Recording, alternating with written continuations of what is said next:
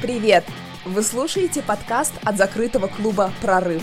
Это клуб для творческих людей, которые каждый день стремятся брать новые высоты.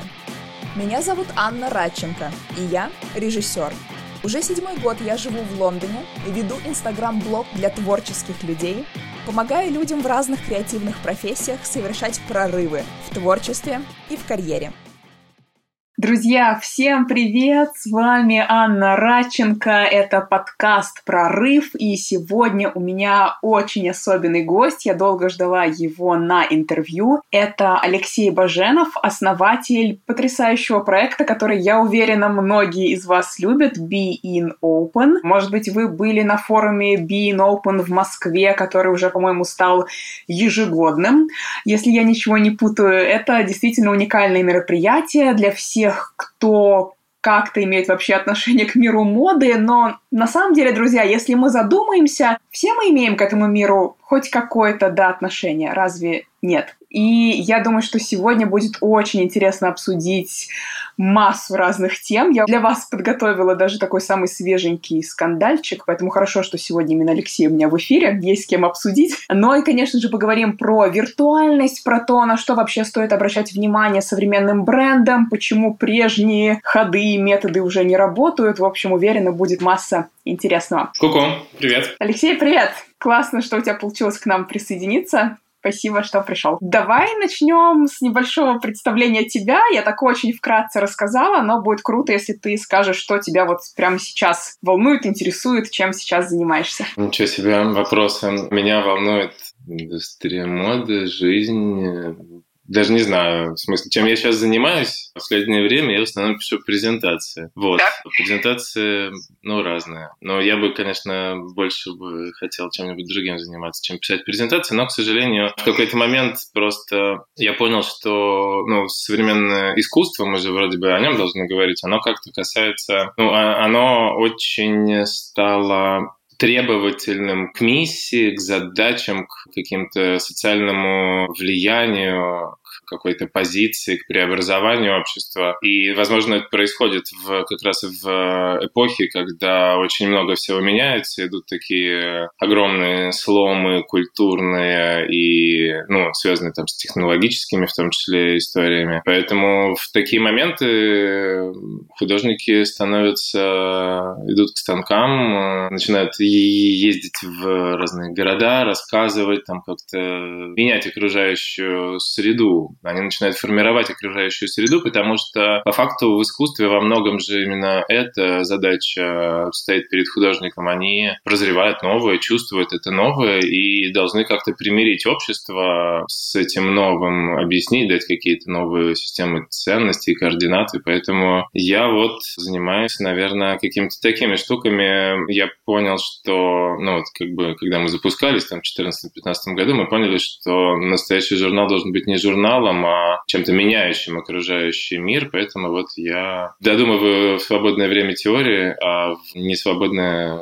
время придумываю, как их реализовать в обществе. Слушай, какое офигенное вступление. Я, знаешь, сначала думала, что мы начнем с такого скандальчика сегодняшнего. Давай с него начнем, потому что, мне кажется, это интересно. Кто не в курсе, ребята, вышла съемка недавно. Замечательный стилист, сейчас покажу даже ее аккаунт. Мне очень вообще понравилась девушка, Каролина Павловская, если кому интересно. Она выпустила съемку ювелирного бренда, где моделями выступили дети-сироты, которые, как выяснилось, на самом деле ее братья и сестры, то есть они живут в ее семье, но изначально эти ребята пришли к ней в семью из детского дома. И я так понимаю, что скандальчик заключается в том, что журнал Wonderzine опубликовал этот campaign. На самом деле очень трогательная вообще, ну, на мой взгляд, классная съемка. Сейчас тоже скажу, что ты думаешь. Очень стильная, очень, очень красивая, потрясающие вот такие детишки, ну и ювелирные украшения, действительно. И Wonderzine в комментариях комментариях просто начали все пинать за то, что это объективация, эксплуатация, в общем, куча умных слов модных.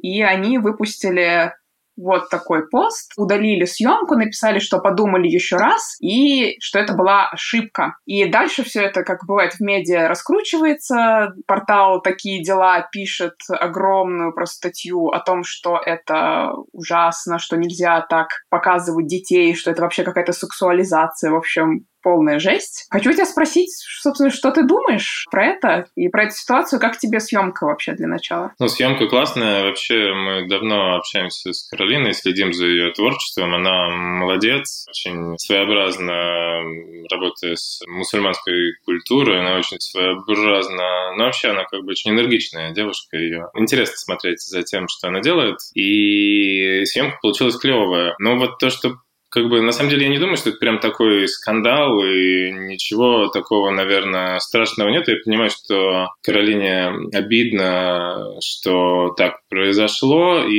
я не думаю, что Wonderzine там прям совсем корректно... Ну, точнее, они как бы отрабатывают запросы. У нас просто в современном обществе очень сильно меняются парадигмы, системы ценностей, и вот этот вот public shame, да, как бы общественное мнение, благодаря тому, что все стало прозрачно, и люди начали высказывать мнение, все как бы пропали медиа, появились вот такие социальные медиаблогеры, которые, собственно, формируют мнение людей. Понятно, что Wonderzine должен опираться на мнение вот их основной аудитории, которая формирует те ценности, которые Wonderzine провозглашает. И я думаю, что в целом феминизм и все идеи феминизма, они, конечно, очень правильные, они очень логичны, они соответствуют э, тому основному направлению развития культуры, культуру сейчас, и понятно, за что они борются. То есть в отличие от многих других, чем мне нравятся там феминистки, тем, что они вот как бы четко борются. Они как бы хотят изменить общество к лучшему, они хотят сделать так, чтобы вот те связи, которые сложились в современном обществе, которые сейчас очень сильно перестраиваются, они в целом несут позитивный вклад в общество. Но тут есть всегда такая проблема, что когда ты берешь ну, что вот такая новая идеология, идеология борцов, активистов и активисток, она всегда легко может немножко заноситься то в одну сторону, то в другую, потому что они, в принципе, активисты, они как бы формируют эти ценности, они их как бы изучают во многом, декларируют. Тот минус, который я вижу вот в целом в феминистском движении, что очень, и вообще в России, очень много нервности, нервозности накопилось, как бы, и это тоже понятно почему. Страна много раз колбасила, ее в очередной раз колбасит, и у нас, в принципе, страна, которую всю жизнь колбасит, ее там, начиная там с Петра, ее как бы хорошенечко культуру постоянные культурные какие-то сдвиги, постоянные сдвиги систем ценностей, и у нас как будто не успевает выстроиться одна, как сразу сметается другая. И эти идеологические войны, которые постоянно ведутся в нашей стране, они приводят к тому, что ну, немножко заносит, ну, как бы люди становятся немножко, озлобляются и становятся немножко более резкими. Настоящий реформатор, на мой взгляд, вот культуры, каким бы я видел идеальный феминизм, это вот тот феминизм, который бы меня как бы признал как факт предыдущей культуры, в которой, в которой было меньше феминизма, в котором были другие утопические идеи, в котором были другие мечты, другая система ценностей, и как бы в моем мире меня всегда окружали там условно феминистки и геи, и, и, и это мои лучшие друзья. И мне, правда, ребят, ну, я как бы, мне кажется, что какой-то иногда идет перебор, слишком агрессивный, агрессивный месседж. Но я при этом понимаю, почему он агрессивный. Мне все ребята тоже говорят, что я, типа, белый мужчина гетеросексуал, поэтому я, типа, не понимаю всего этого напряжения, агрессии, в которой существует вот подавленная часть общества. И, конечно, вот тут надо как-то осторожнее, наверное, это делать. Но мне кажется просто, что это не такой огромный скандал, это просто, ну, вот что-то там, условно, условно. Как бы мне кажется, что это все восстановится, потому что хорошая у Каролины история, и классно она ее рассказала, как ты появилась. Мне кажется, это, наверное, надо было сразу рассказывать, потому что это, в принципе, тоже красиво. В эпоху сторителлинга надо рассказывать все истории. Мне кажется, что феминистки не хотели бы, ну, я, я там не очень детально смотрел, кто конкретно что писал, потому что писал презентации, как обычно. И в целом я думаю, что это не так все серьезно, что там хорошие девчонки написали это, из хороших посылов они там это все сделали, просто как-то надо, наверное, вот научиться в современном мире, где все разлетелось на разные комьюнити, на разные сообщества, главный челлендж вообще мировой культуры, и главный челлендж российской культуры, которая еще более дискретная, еще более пестрая, научиться уважать ценности друг друга. Чуть-чуть хотя бы. Ну, или как-то там сглаживать посыл. Я на самом деле сам этим страдаю, потому что когда ты дистанцирован, ты пишешь какой-то текст без личного контакта, он воспринимается резче. Я уверен, что если бы вот встретились, там, не знаю, редактор Вандерзина и Каролина, они бы нормально поболтали и поняли бы, что не стоит так резко все делать. Но при этом, знаешь, есть такая тема, вот все боятся очень этого паблик-шейма, этого скандала, потому что он как бы очень сильно может обрушивать эти там акции доверия феминизма, да, которые, феминистского сообщества, которое являются основой э, Вандерзина, и как бы им опасно это все делать, поэтому они сразу же вырезают эту статью, как сразу же Гуччи какую-то футболку там отзывает, хотя она по факту ну, не настолько реально ошибается. Есть много вещей, как наши культуры, в принципе, изучают друг друга. Мы немножко разные, и поэтому не всегда происходит такое. Вот, например, почему Шарли Эбдо как бы могут рисовать картины на пророка Мухаммеда, а, ну, то есть если для миллиарда мусульман это очень жесткое оскорбление. То есть как бы такая неоднозначная история, и понятно, что они как бы тоже за свободу, и они как бы за лучшую систему ценностей. Как бы никто ведь не ведет за плохую систему ценностей. Мы все распались на очень много комьюнити, и каждая комьюнити объединяется вокруг некой системы ценностей, которая положительная. Это, они все стремятся к добру, но вот вопрос и к лучшему для всех нас, по факту. Мне просто кажется, что многих, извини, что перебью, но мне просто кажется, что многих очень расстраивает, но особенно именно в творческом комьюнити, насколько эти установки стали ограничивающими. Потому что теперь ты уже 10 раз подумаешь, да, а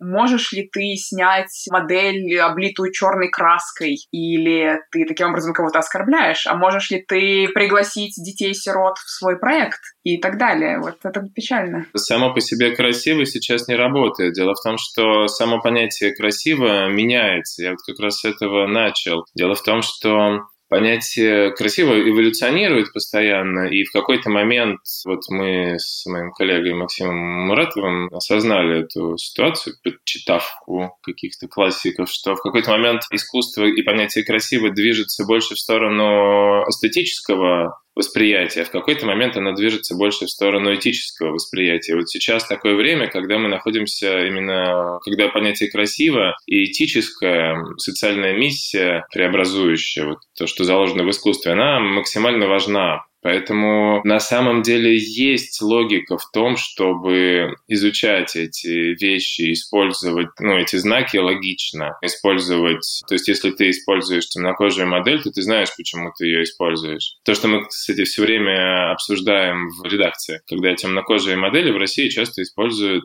ну, для того, чтобы сделать съемку более такой западно ориентированной, может быть, на Запад попасть. Это, в принципе, да, нормально, но у нас есть свои угнетенные слои, да, у нас есть очень много людей э, и наций, которые внутри государства и культуры, которые ущемлены, и вот с ними работать логичнее, возможно, и чаще правильнее работать с там, узбеками, узбечками, как бы, там, таджичками. Ну, как бы мне кажется, что логично. У нас немножко другие культуры являются такими подавленными, доминирующей культурой, и их раскрывать было бы классно. Поэтому мне кажется, что нельзя просто использовать темнокожую модель, потому что это красиво или потому что так другие делают. Нужно это рифмовать в тот контекст, в котором твое творчество располагается сейчас, да, твое творческое высказывание. Оно лежит на определенной карте твоих личных контекстов, контекстов культуры, контекстов там города, страны, мира. И чем больше ты контекстов сможешь вписать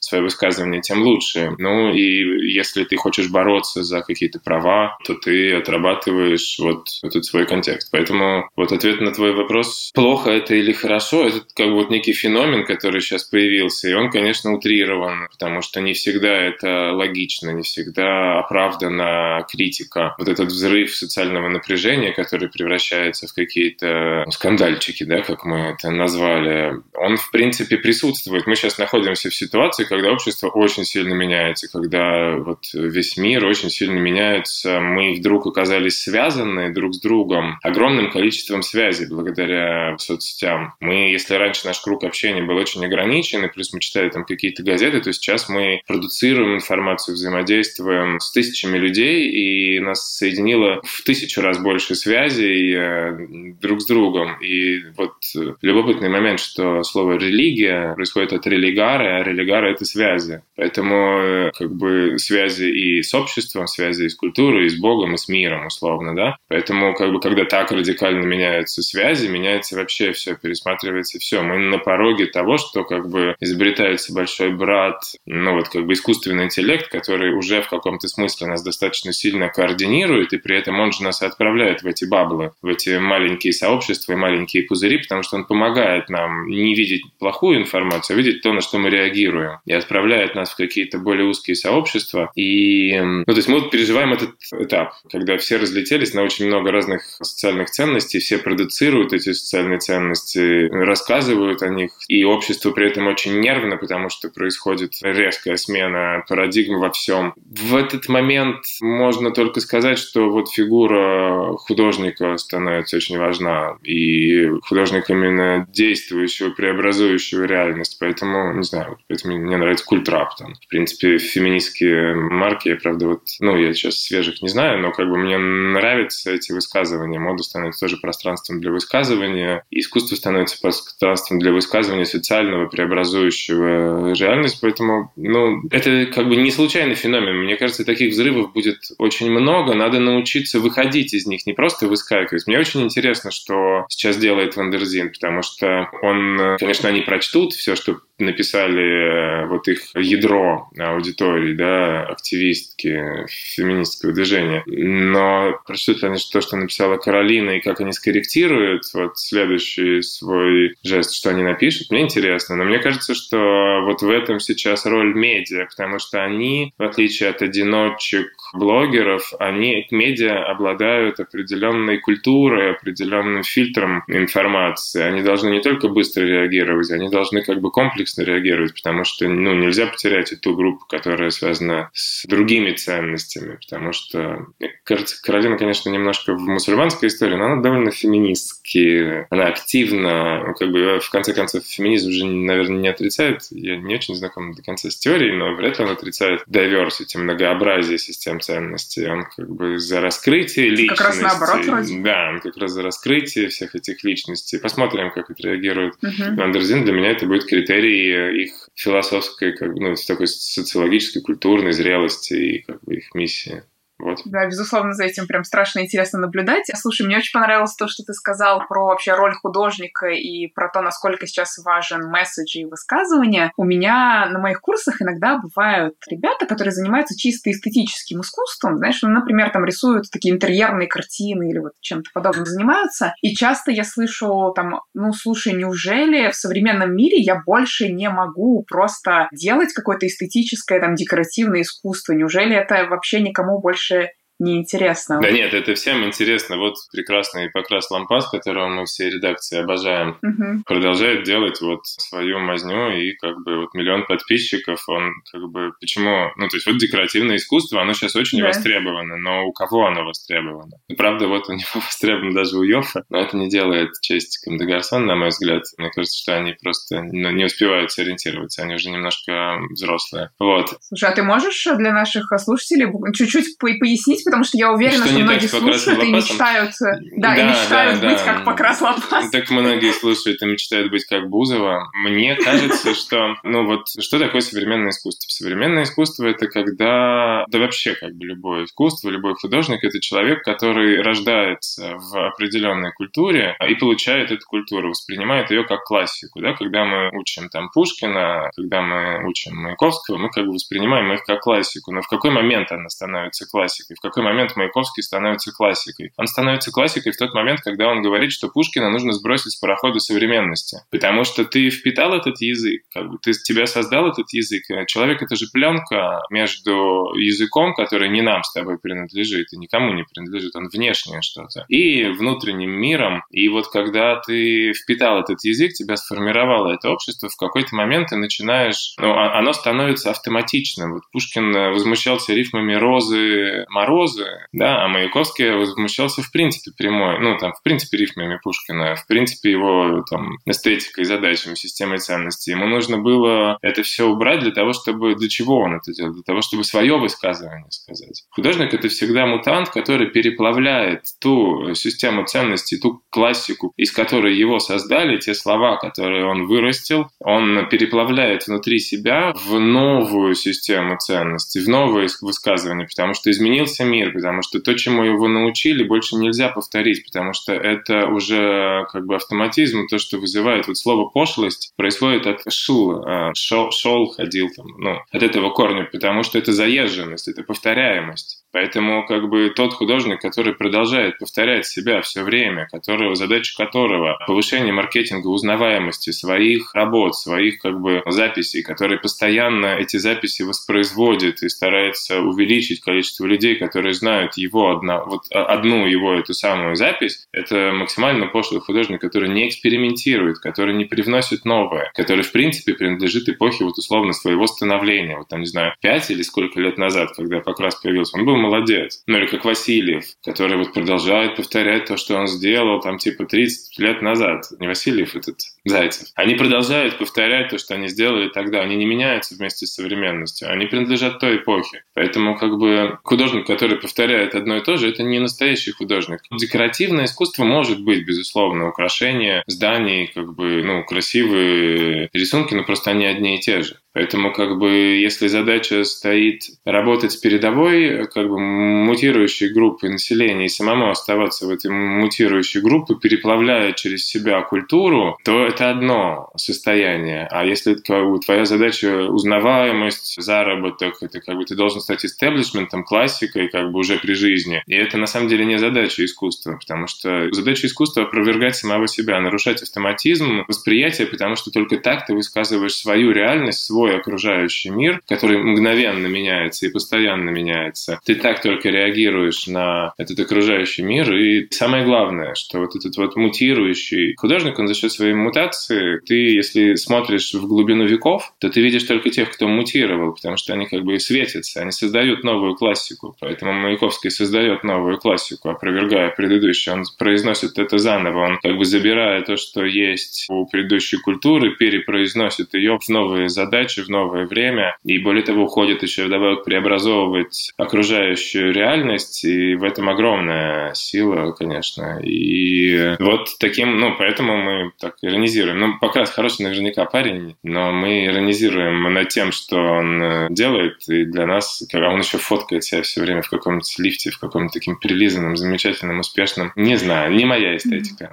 Mm-hmm. Ну и, в принципе, я не верю в такую эстетику. Художнику больно все время, потому что он меняет меняет окружающий мир, его не принимают, он все время произносит ту систему ценностей, которая современнее, он вытягивает как бы общество, он произносит те слова, которые еще не произносили. Если он произносит те слова, которые он 10 лет одно и то же пишет, как бы, что это, какой там сторителлинг, какой там рассказ, о чем это. Декоративно-прикладное искусство. Икея, но, в принципе, это тоже имеет право на существование, безусловно. И нужно, наверное, выбирать, не нужно как бы думать, что это единственный путь. Конечно, есть, наверное, более аккуратный, спокойный может быть, тоже сложный с точки зрения маркетинга и бизнеса путь. Нужно тоже просчитывать это все, но ведь сразу чувствуется. Вот в интервью, когда как раз говорит, что задача парня с баллончиком как можно э, заметнее тегировать свое имя, чтобы как можно заметнее в самом заметном месте в городе было вот это его имя. Ну, это тоже способ, но мне кажется, что задача культуры — отфильтровать шум. Сейчас очень много шума, задача культуры — отфильтровать шум. Если культура с этим не справится, то мы утонем в пошлости. Но мне кажется, что культура найдет способ, как справиться с этим. Вот почему там Инстаграм теряет популярность, потому что новые талантливые ребята через Инстаграм уже не так выстреливают. А где сейчас все новые талантливые? Не знаю, не, я не знаю. Ну,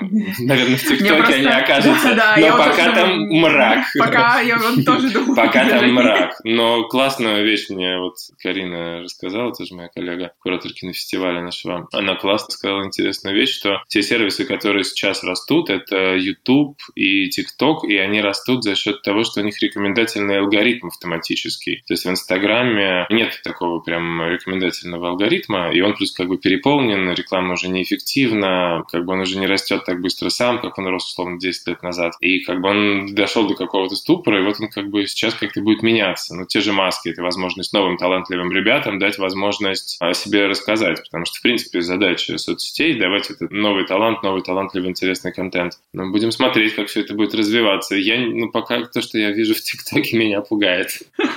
Это Россия, которую я не знаю. Это, кстати, Но говорят, интересно. нужно мне почему-то мне почему-то казалось, что как раз тебя, возможно, это не испугает, но Нет, я пуглив. А, слушай, ты очень интересно сказал про вот переплавление культуры, и я знаю, что то, чем вы занимаетесь, ну, по крайней мере, из того, что я вижу в открытом доступе, да, в Being Open, оно очень сильно про это, это некое понимание моды как действительно такого мощного движения, это и манифесты, и вот целый комплекс, да, таких изменяющих систему и существующий такой статус-кво, мне кажется, такая история. Можешь рассказать вообще про свой подход, и есть ли у тебя там в голове какая-то миссия, такая глобальная задача? Да. да вообще расскажи про Bean Open, как он вообще там появился и... Bean Open появился в 2014 году примерно, когда случился кризис, у нас закончились полностью бабки, мы там как бы полгода пили водку на кредитку примерно, там в начале рабочего дня иногда, для того, чтобы просто понять, что что-то что происходит не так, как бы, что с российской модой, а мы как бы Bean.ru был связан с российской модой, ну и как бы связан там как рекомендательный сервис. Вот. Извини, а скажи пару слов, чем ты до этого занимался, как-то вначале упустила этот момент, такой контекст. Я был филологом, немножко пытался играть музыку, ну, точнее, страстно, но что-то у меня не очень получилось. Вот, потом я придумал Bean.ru. Ну, тоже не могу сказать, что у меня очень хорошо получилось, но что-то что получилось. Просто в этом не было той силы, которая связывает всю мою личность и все мое прошлое, условно, да. В 2014 году, когда наступил кризис и стало понятно, что невозможно, ну, что не может быть больше какой-то описательной журналистики, что как бы рекомендовать, куда идти за покупками, немножко странно, потому что все эти покупки как бы... Ну, то есть почему они не производятся у нас, почему у нас нет моды, при том, что у нас огромная культура. Вот, мы начали как-то задаваться этим вопросом, поняли, что нужно писать о том, как создавать моду, что да, у нас там много чего нету, да, у нас там типа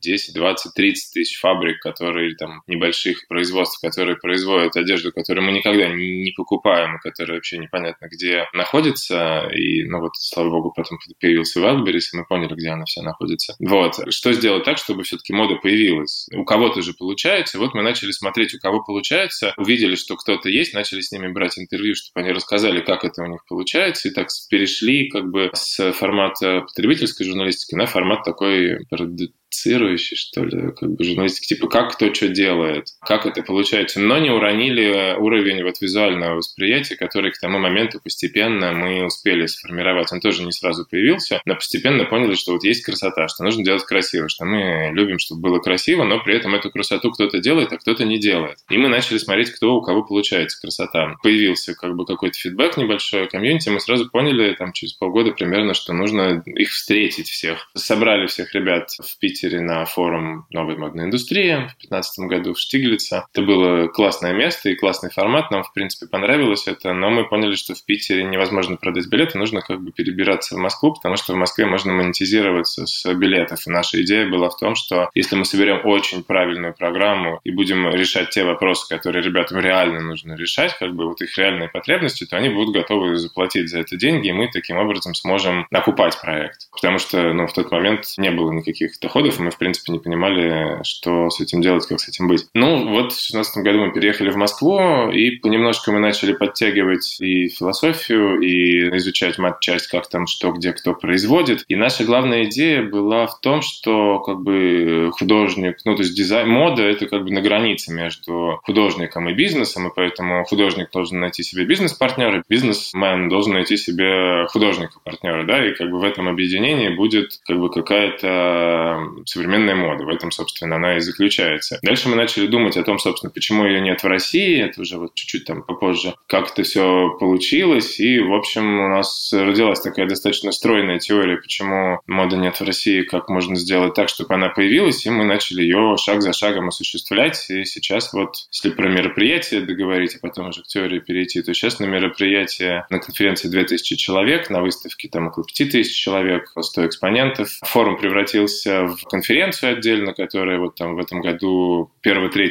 июня он, кстати, будет. На хлебозаводе конференция будет там в четырех залах, и выставка будет еще в трех отдельно залах, больших залах, там типа 3000 метров. Вот. Как появилась выставка? В 2018 году мы, когда собрали на форуме всех людей поговорить о том, собственно, что им не хватает, они говорят, нам не хватает вот сделок. То есть, да, мы все время общаемся, но прям впрямую было бы здорово, чтобы была вот выставка, чтобы мы могли прийти, найти там ткани, фурнитуру, какие-то сервисы более такой вот решать бизнес-задачи. Поэтому мы вот в прошлом году сделали в первый раз ее. Нас при этом в прошлом году поддержало правительство Москвы, оплатив участникам московским размещение на этой выставке. Вот, поэтому мы так как бы понемножку были услышаны уже и городом, и при этом как бы всеми чиновниками в России немножко сложно воспринимать, собственно, что мы делаем. Наша задача, наша идея в том, что нужно объединить креативную индустрию с индустрией производства. Вроде бы звучит это просто, но как бы, типа, почему это ключевой момент, нужно понять, да, потому что... Это мы переходим, извини, к тому, как, что, собственно, надо сделать, чтобы была... Ну и что мы да? делаем, как мы выбираем выставку, как мы отбираем спикеров, вот эта вся история о том, что нужно собрать и креативную индустрию, и производственную индустрию. Мы начали с того, что у нас как бы и как производить в Китае были мастер-классы, какие-то вещи, и как делать фотосъемку, и как там делать стилизацию. Каролина Павловская, собственно, у нас тоже выступала и имела бурный успех. Она действительно очень по делу рассказывала очень много деталей, и она хороший спикер. Вот, ну и много открывает информацию, и тогда еще люди как-то побаивались, зачем мы будем делиться этой информацией. Это наша секретная история. Наш тезис был в том, что, ребят, надо делиться, потому что делиться это ну, классно, все равно никто не повторит, а тут мы объединяемся и усиливаем друг друга. Соответственно, идея наша в том, что нужно объединить все элементы экосистемы. Дело в том, что в России есть там э, тысячи, десятки тысяч. В одном Иваново, как я слышал, вот по последним э, исследованиям, около 10 тысяч производств. Маленьких каких-то фабрик, которые там занимаются... В основном белье, кстати, они шьют, потому что им пришлось уйти в самый низ этой цепочки, потому что они не научились работать с брендами в современной постиндустриальной экономике, где мода важна, где важен бренд, а бренд — это всегда сторителлинг, это всегда креативные команды. Поскольку они не научились, они ушли в самый низ и как бы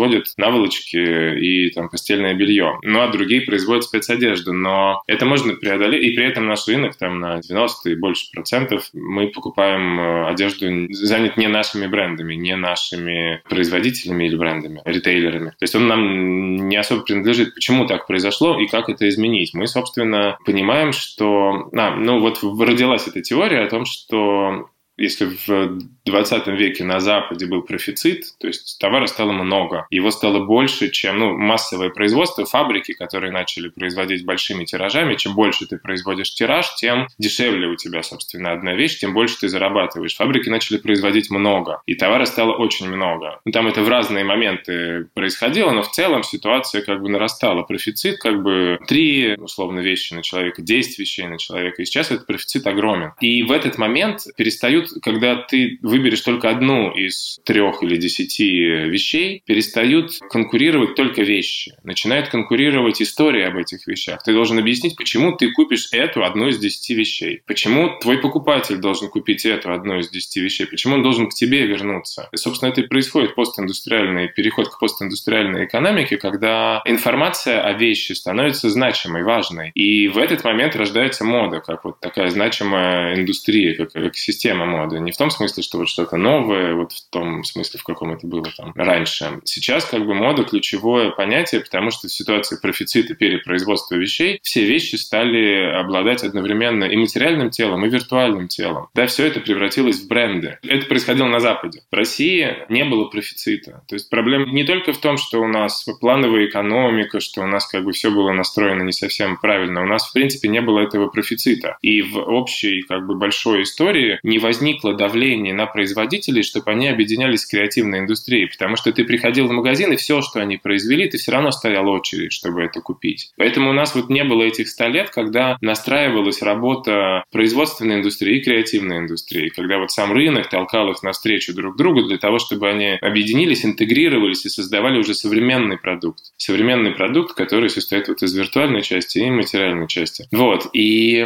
поэтому, когда открылись границы, и мы стали на равных видеть, мы как бы как сами уже обитатели постиндустриального общества, мы выбрали, конечно, бренды. Мы оказались тоже в ситуации дефицита перепроизводства. Да, конечно, там тоже качественные товары, но мы тоже можем сделать качественные товары, если научимся. Но даже научившись делать качественные товары, мы никогда не узнаем о том, что кто-то может это делать. Сейчас все равно экономика брендов, экономика внимания, когда ты конкурируешь за то, чтобы тебя видели за вовлечение человека в переживание, чтобы он запомнил тебя. Если он запомнит тебя, то он купит твою одежду, потому что по факту мы знаем все, если прийти в торговый центр, вещи не особо отличаются. Если ты хочешь что-то купить особенно, ты будешь мучиться и не найдешь. Вот я это вижу всем знакомым, которые ничего никогда не могут найти там в торговом центре. Вот. Поэтому нужно, ну, как бы мы сейчас работаем в ситуации брендов и постиндустриальной экономики. Поэтому что сейчас происходит в России? В России есть, как в комнате алхимика, и есть по колбочкам разложенные все ингредиенты экосистемы, которые должны работать вместе. У нас есть замечательные там ретрансляторы, блогеры. Они начинают там, мнеть, более критично относиться. Появился Телеграм, туда всплыли более аналитичные как бы ребята, которые более умные вещи рассказывают и способны уже на как бы большую аналитику. И они обыгрывают медиа, обыгрывают влоги всякие. Вот. У нас есть, как бы, короче, огромное количество ретрансляторов таких, которые должны доносить информацию о брендах до потребителя. У нас есть огромное количество креативной индустрии, у нас есть куча стилистов, фотографов, очень талантливых, там, не знаю, режиссеров. У нас ну, вся есть эта система. У нас есть 10 тысяч фабрик в Иваново, еще, наверное, 20 тысяч по всей России. У нас, ну да, у нас не производятся ткани, но у нас есть вот очень много этих фабрик, которые тоже могут создавать бренды. У нас есть там ритейлеры, которые как бы прекрасно все понимают. У нас есть вся экосистема, а, но она почему-то не работает вместе. И вот если эти колбочки все соединить, если они все начнут работать вместе, если российские региональные байеры не будут ворочать нос от российских дизайнеров, которые уже по всему миру продаются на самом деле. Вот та новая волна ребят, которая вместе с нами появилась, сейчас продается по всему миру, и это независимые небольшие марки, которые выстроили международный бизнес, даже если он не очень большой, он все равно как бы развивается, он уже признан. Если в Selfridges лежит Zik Dione, то все английские ритейлеры понимают, что... Ну, они знают, что продаются Selfridges, они понимают, что с Zik Dione уже как-то можно работать. То есть идет эта волна. Нужно сейчас просто сделать, чтобы это было мощнее. Поэтому, собственно, на конференцию мы зовем всю экосистему, чтобы она замыкалась, взаимодействовала, понимала эти общие ценности и объединялась. И выставка — это тоже выставка экосистемы, прежде всего, да, то есть в Москве есть там 10 тысяч инстаграм-марок, по нашим предположениям, подсчетам, и эти 10 тысяч инстаграм-марок, приходя к нам на выставку, находят поставщиков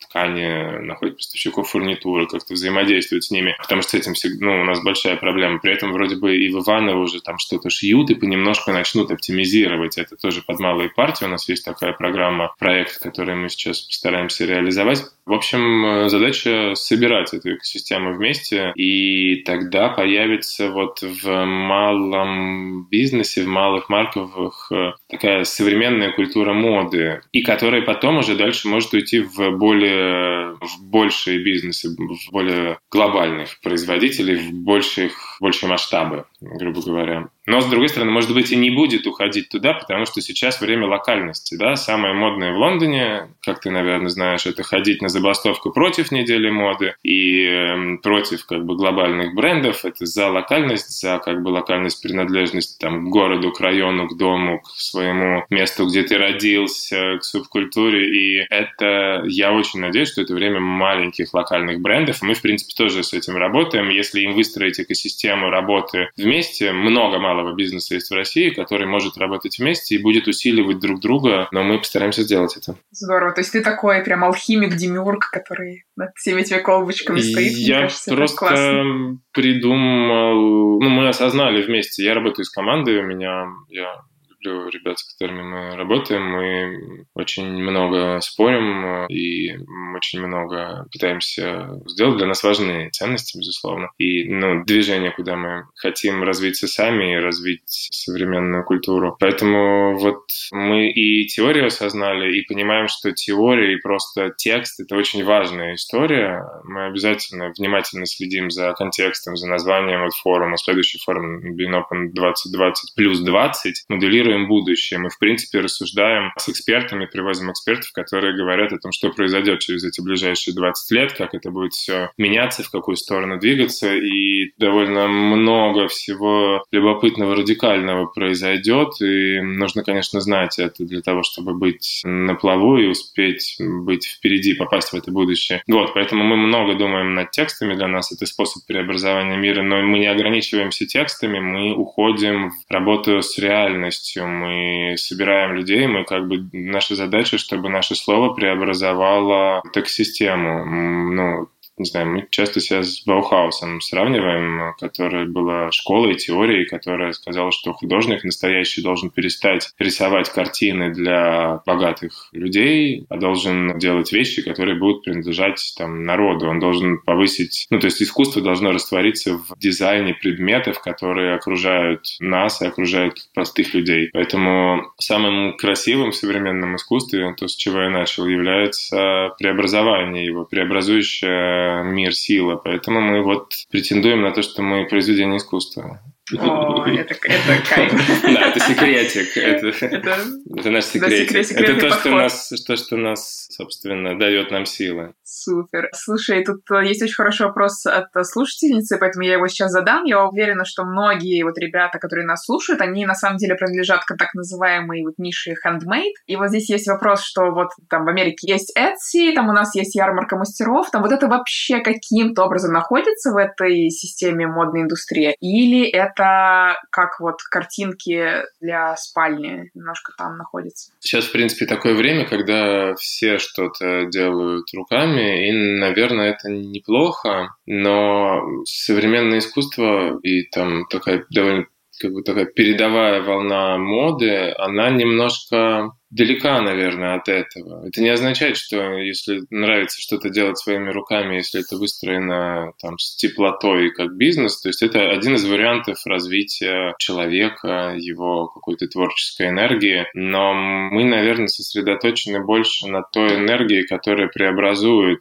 окружающий пласт культуры. Да, когда мы смотрим на Гуччи и Balenciaga, они изменили не только модную индустрию, да, или Гоша Рубчинский, они повлияли на всю культуру в целом мировую. Может быть, это пока не до конца заметно, но просто они, они имеют огромное влияние и они задают, ну, задавали, по крайней мере. Сейчас как бы мы вот в очередной раз видим, что все в тупике, и нужны какие-то новые истории. Ну, то есть надо понимать, что, во-первых, мы сейчас разбились на огромное количество субкультур, и каждый аккаунт в Инстаграме — это мини-субкультура, да, какой-то небольшой bubble. Если получается продавать хендмейд и как бы делать его с любовью, и люди это воспринимают, это прекрасно, потому что, ну, деньги — это такая энергия признания, да, вот человек хочет, общество хочет, как бы вот по лампасы, значит, это хорошо, оно получает его, или получает какой-то классный, приятный объект, который сделан вот для людей вот в определенном комьюнити. Ну, у нас, по-моему, есть аналоги Etsy какие-то. Я, на самом деле, ну, ну да, вот девушка сказала про ярмарку мастеров, но, слушай, это действительно совершенно другая тема. Да, ярмарка мастеров интересно... другая тема, да. Ярмарка мастеров это, это те, кто работают не с вот передовой такой культурой мутирующей, а с культурой более классической, понятной, принятой, немножко как бы в этом, ну, то есть, наверное, тоже не надо говорить, что в этом есть какой-то минус, но мы сосредоточены на вот той культуре, которая изменяет. Вот Дягилев еще нас, ну, как бы так вдохновляет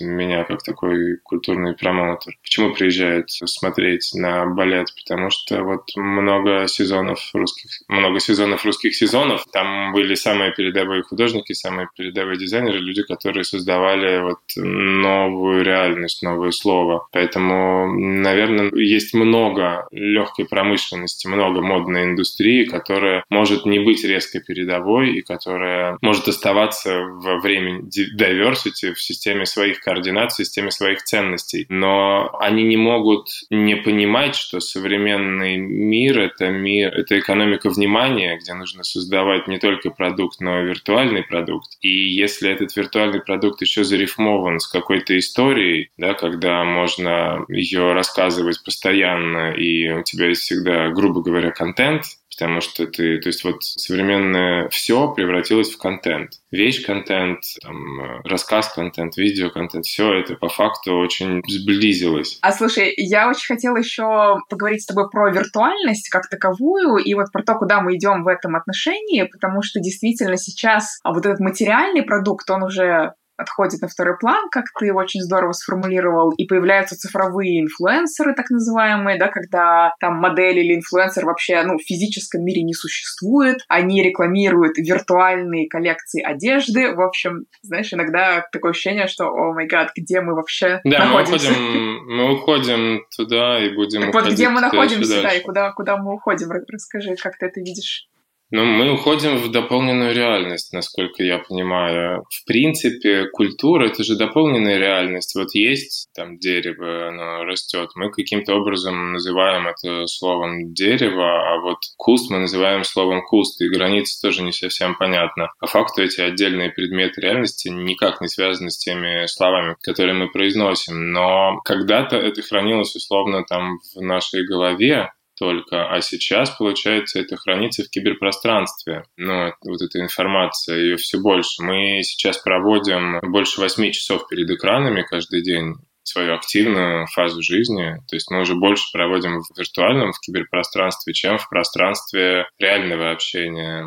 И то, что сейчас прогнозируют аналитики, вот рост виртуальной реальности там какой-то за там типа 10 лет там во много-много раз, и, а рост дополненной реальности там типа еще в 10 раз больше, ну, в 4 раза больше, да, не помню конкретных цифр, но суть в том, что как бы будет пытаться соединиться тот виртуальный мир, который есть, с миром физическим, и он будет пытаться соединиться как раз в дополненную реальность. Дополненная реальность — это, ну вот маски дополненная реальность. Дополненная реальность — это, ну вот сейчас уже испытывают линзы, которые линзы дополненной реальности. То есть, в принципе, испытывают киборгов, которые подключаются. Но люди инвалиды, мы же не можем ограничить их в желании какой-то активности. Понятно, что им уже внедряют какие-то способы подключения к этому виртуальному пространству. В принципе, вот еще любопытен феномен stories. Да? Stories — это же информация, которая уже настолько копирует жизнь, что как жизнь она вспыхивает и умирает. Главная характеристика жизни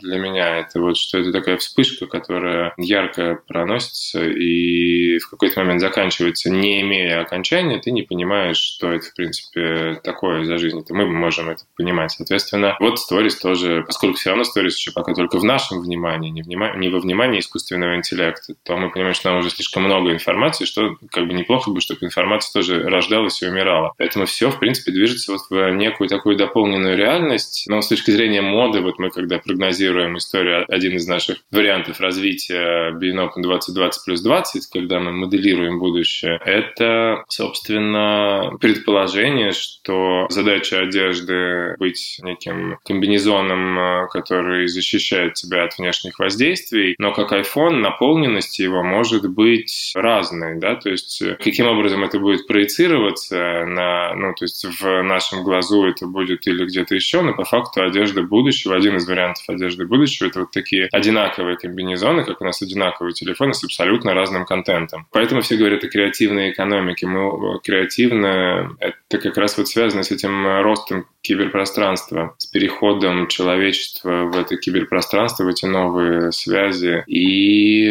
ну, роль э, искусства и роль художников в такие переломные эпохи максимально mm-hmm. важна.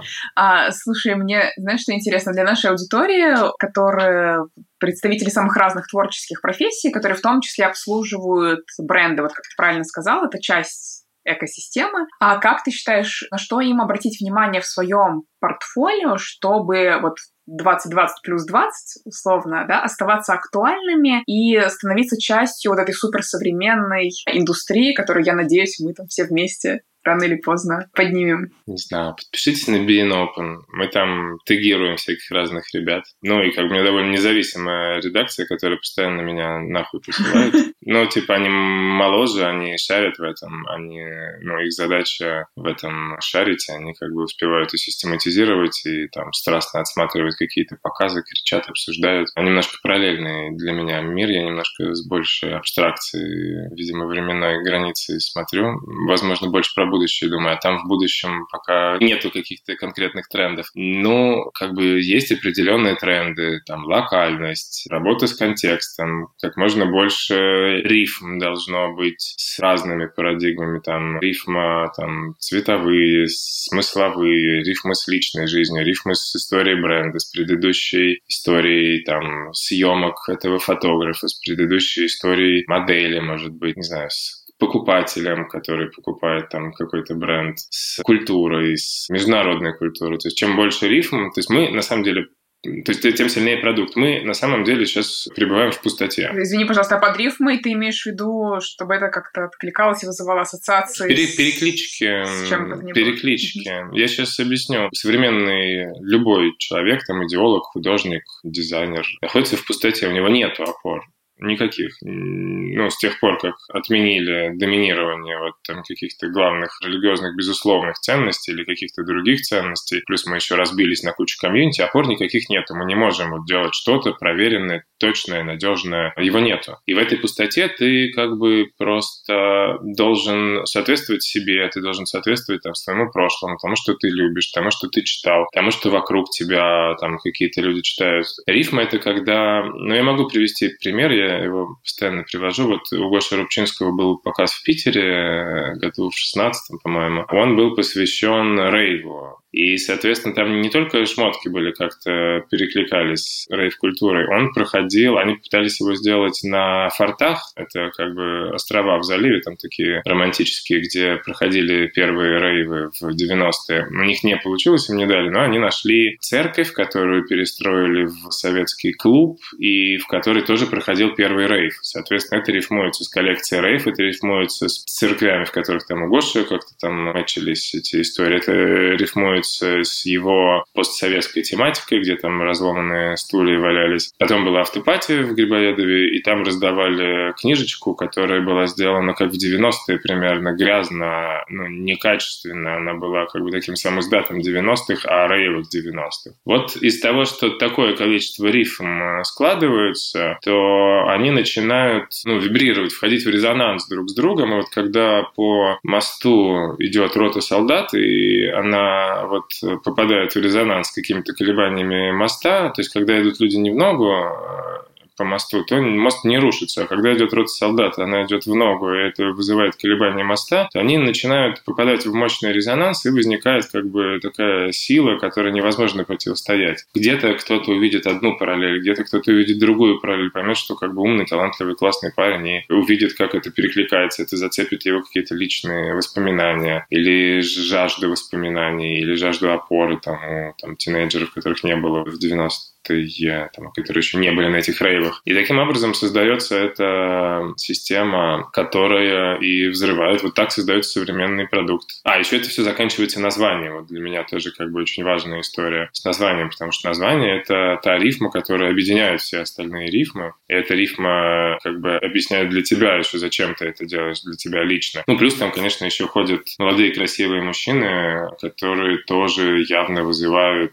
эмоцию. Будто это этом странной красоты, э, такой, ну, необычные, разные. Ну, в общем, мне кажется, что это все красивый продукт. Вообще, стилист, мне еще хочется все время доносить мысль о том, что настоящий современный стилист — это как человек, который не одежду подбирает, а это человек, который работает со всеми этими контекстами. Почему вот возникла неожиданно эта фигура стилиста? Потому что он знает, какого цвета пол там на показе, какого цвета там пригласительный, какие цветы, и что это все значит, как это все перекликается, не только одежда. Он как бы такой междисциплинарный художник. Междисциплинарный, потому что он еще и с бизнесом условно работает. Он должен как бы отработать еще какие-то, там, не знаю, коробочки, упаковку и вид магазина и так далее. Вот, поэтому мне кажется, что надо понимать, что вот кто стилист по факту. Человек, который может из всего создать историю, зарифмовать ее, если он ее классно, красиво рифмует, как там Лотта Волкова, например, получается такой мощный взрыв. Класс. Супер. Тут есть вопрос. Вот ты говорил много про виртуальность, а не наступит ли кризис перепроизводства виртуального контента, да? То есть если вот ты говорил про если мы большую часть времени проводим в виртуальном мире, то, мне кажется, там сейчас... уже, мне кажется, ну, есть. Ну, как бы...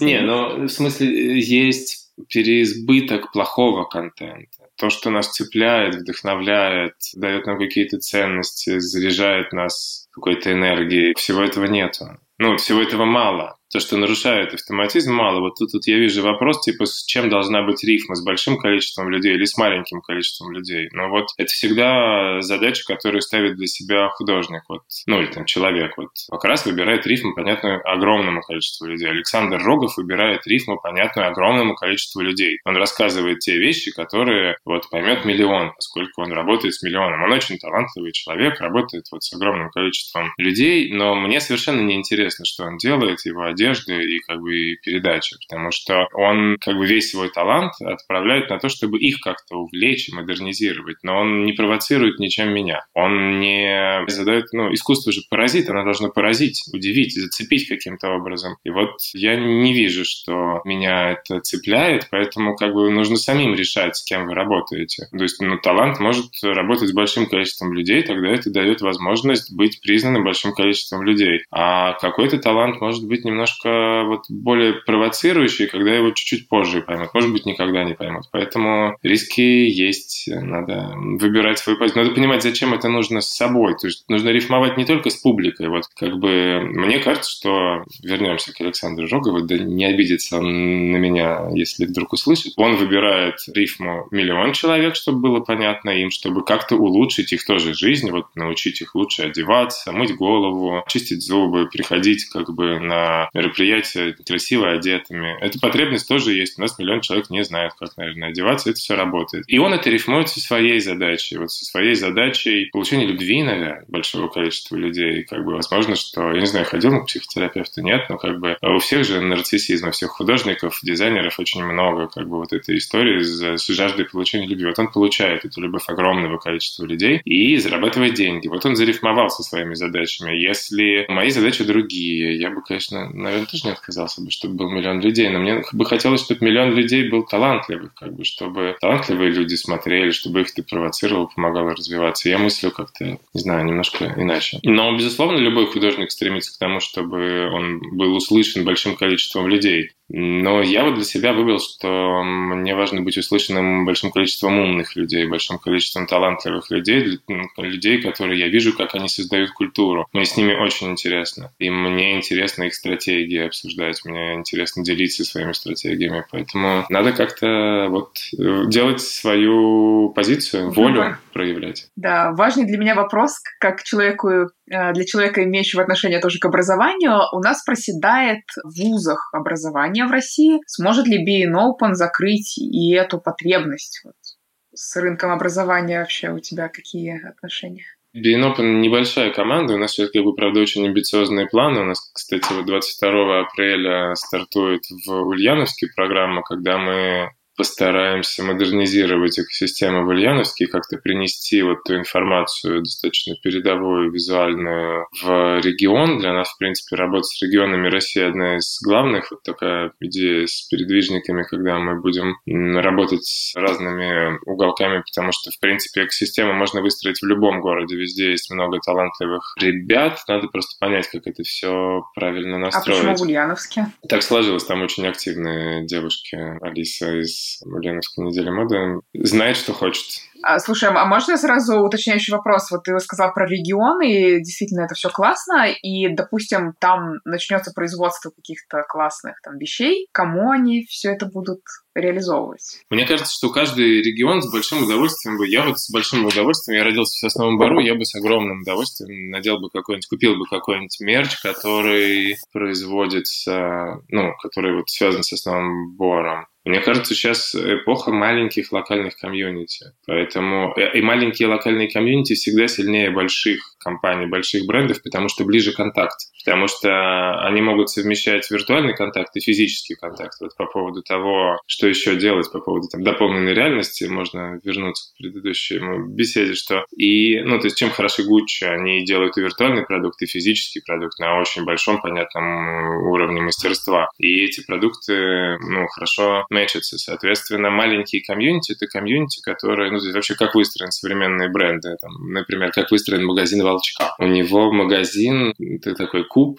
на который подвешены сверху на цепочках рейлы, там висят вещи, и эти рейлы очень быстро убираются, поднимаются наверх, и устраивается тусовка. Да, поэтому как бы вот современная комьюнити — это обязательно виртуальная история постоянная и сторителлинг, как бы как рассказ удержания внимания, с одной стороны, а с другой стороны это вот такие физические встречи. И благодаря этому маленькие комьюнити всегда сильнее больших комьюнити. Они могут обыгрывать, почему там какая-то большая компания коллаборируется с маленькой компанией казалось бы, это маленькая должна платить за то, что она там с Adidas коллаборируется. На самом деле наоборот, потому что в маленьком комьюнити сильнее связи, сильнее доверие к бренду, сильнее энергия этих связей. Вот, поэтому... Да, да, поэтому можно будет продавать на месте. Да, поэтому я считаю, что будет, ну, что есть вероятность, есть вероятность того, что как бы будут развиваться много локальных комьюнити. Я вижу, что, в принципе, в Ульяновске это происходит. Другое дело, что уровень съемки, стилизации, и как бы работы с современностью, конечно, нужно подтягивать, мы будем его подтягивать. Класс. То есть про образование вы планируете такие вот выездные, как это, мастер-мастер-классы или в какой формат? Да, мы делаем такие выездные мастер-классы. Ну, вообще форум BeanOpen, конференция BeanOpen, это и есть образование. Там классно, там много очень ребят. Ну, то есть там не мы рассказываем, да, там рассказывают люди, которые реально имеют этот опыт, и это передовой опыт, который, ну, мало где найдешь. Плюс мы там привозим классных ребят из Лондона и таких, ну, иностранцев э, клевых. А у кинофестиваль есть, кстати, можно тоже про него рассказать. Я, кстати, тоже скажу, ребята, от себя просто очень рекомендую. Я, к сожалению, физически не могла прилететь в прошлом году, но я покупала записи, и они офигенные, поэтому это все прав... правда. Приходите. Супер.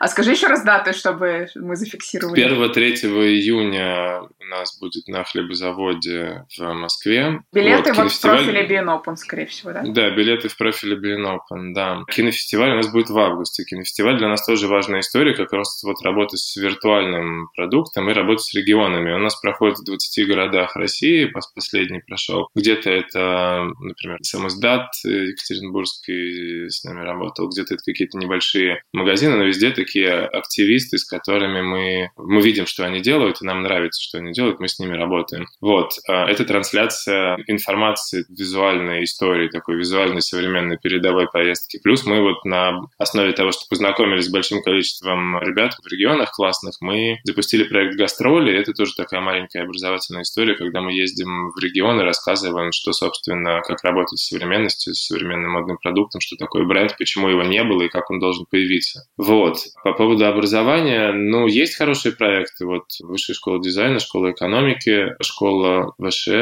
школа дизайна. Классно делают. БВШД классно делают уже много лет. Там хорошие преподаватели, практики делают классные истории. А на твой взгляд, извини, что перебью, вообще высшее образование как концепция вообще имеет да, значение? Да, проблема. В современном мире, который так очень ускользает, много чего можно вопрошать, как оно будет развиваться, но высшее образование такое перед... Ну, как бы это же всегда тоже входит в некий автоматизм, учат чему-то прошлому, а мир очень быстро меняется. Но как бы для того, чтобы... Если ты не знаешь прошлое, то ты будешь повторять его ошибки. Поэтому много важных вещей, которым учат, вот если это передовые ребята делают, то много важных вещей можно у них услышать, таких базовых правильных вещей, они полезны, безусловно. Но, конечно, ответ, наверное, на твой вопрос правильный не тот, что как бы база всегда помогает классно делать. Ответ, наверное, на твой вопрос в том, что этой базы точно недостаточно, потому что мир постоянно меняется, нужно постоянно подтягивать эти новые знания, что-то слушать, смотреть, лучше всего общаться с людьми, которые тебе просто расскажут, а мы делаем так, а мы делаем так, мы вот с этими работаем, мы вот с этими работаем. Поэтому нужно все время доп. образовываться в современном мире, постоянно узнавать эти,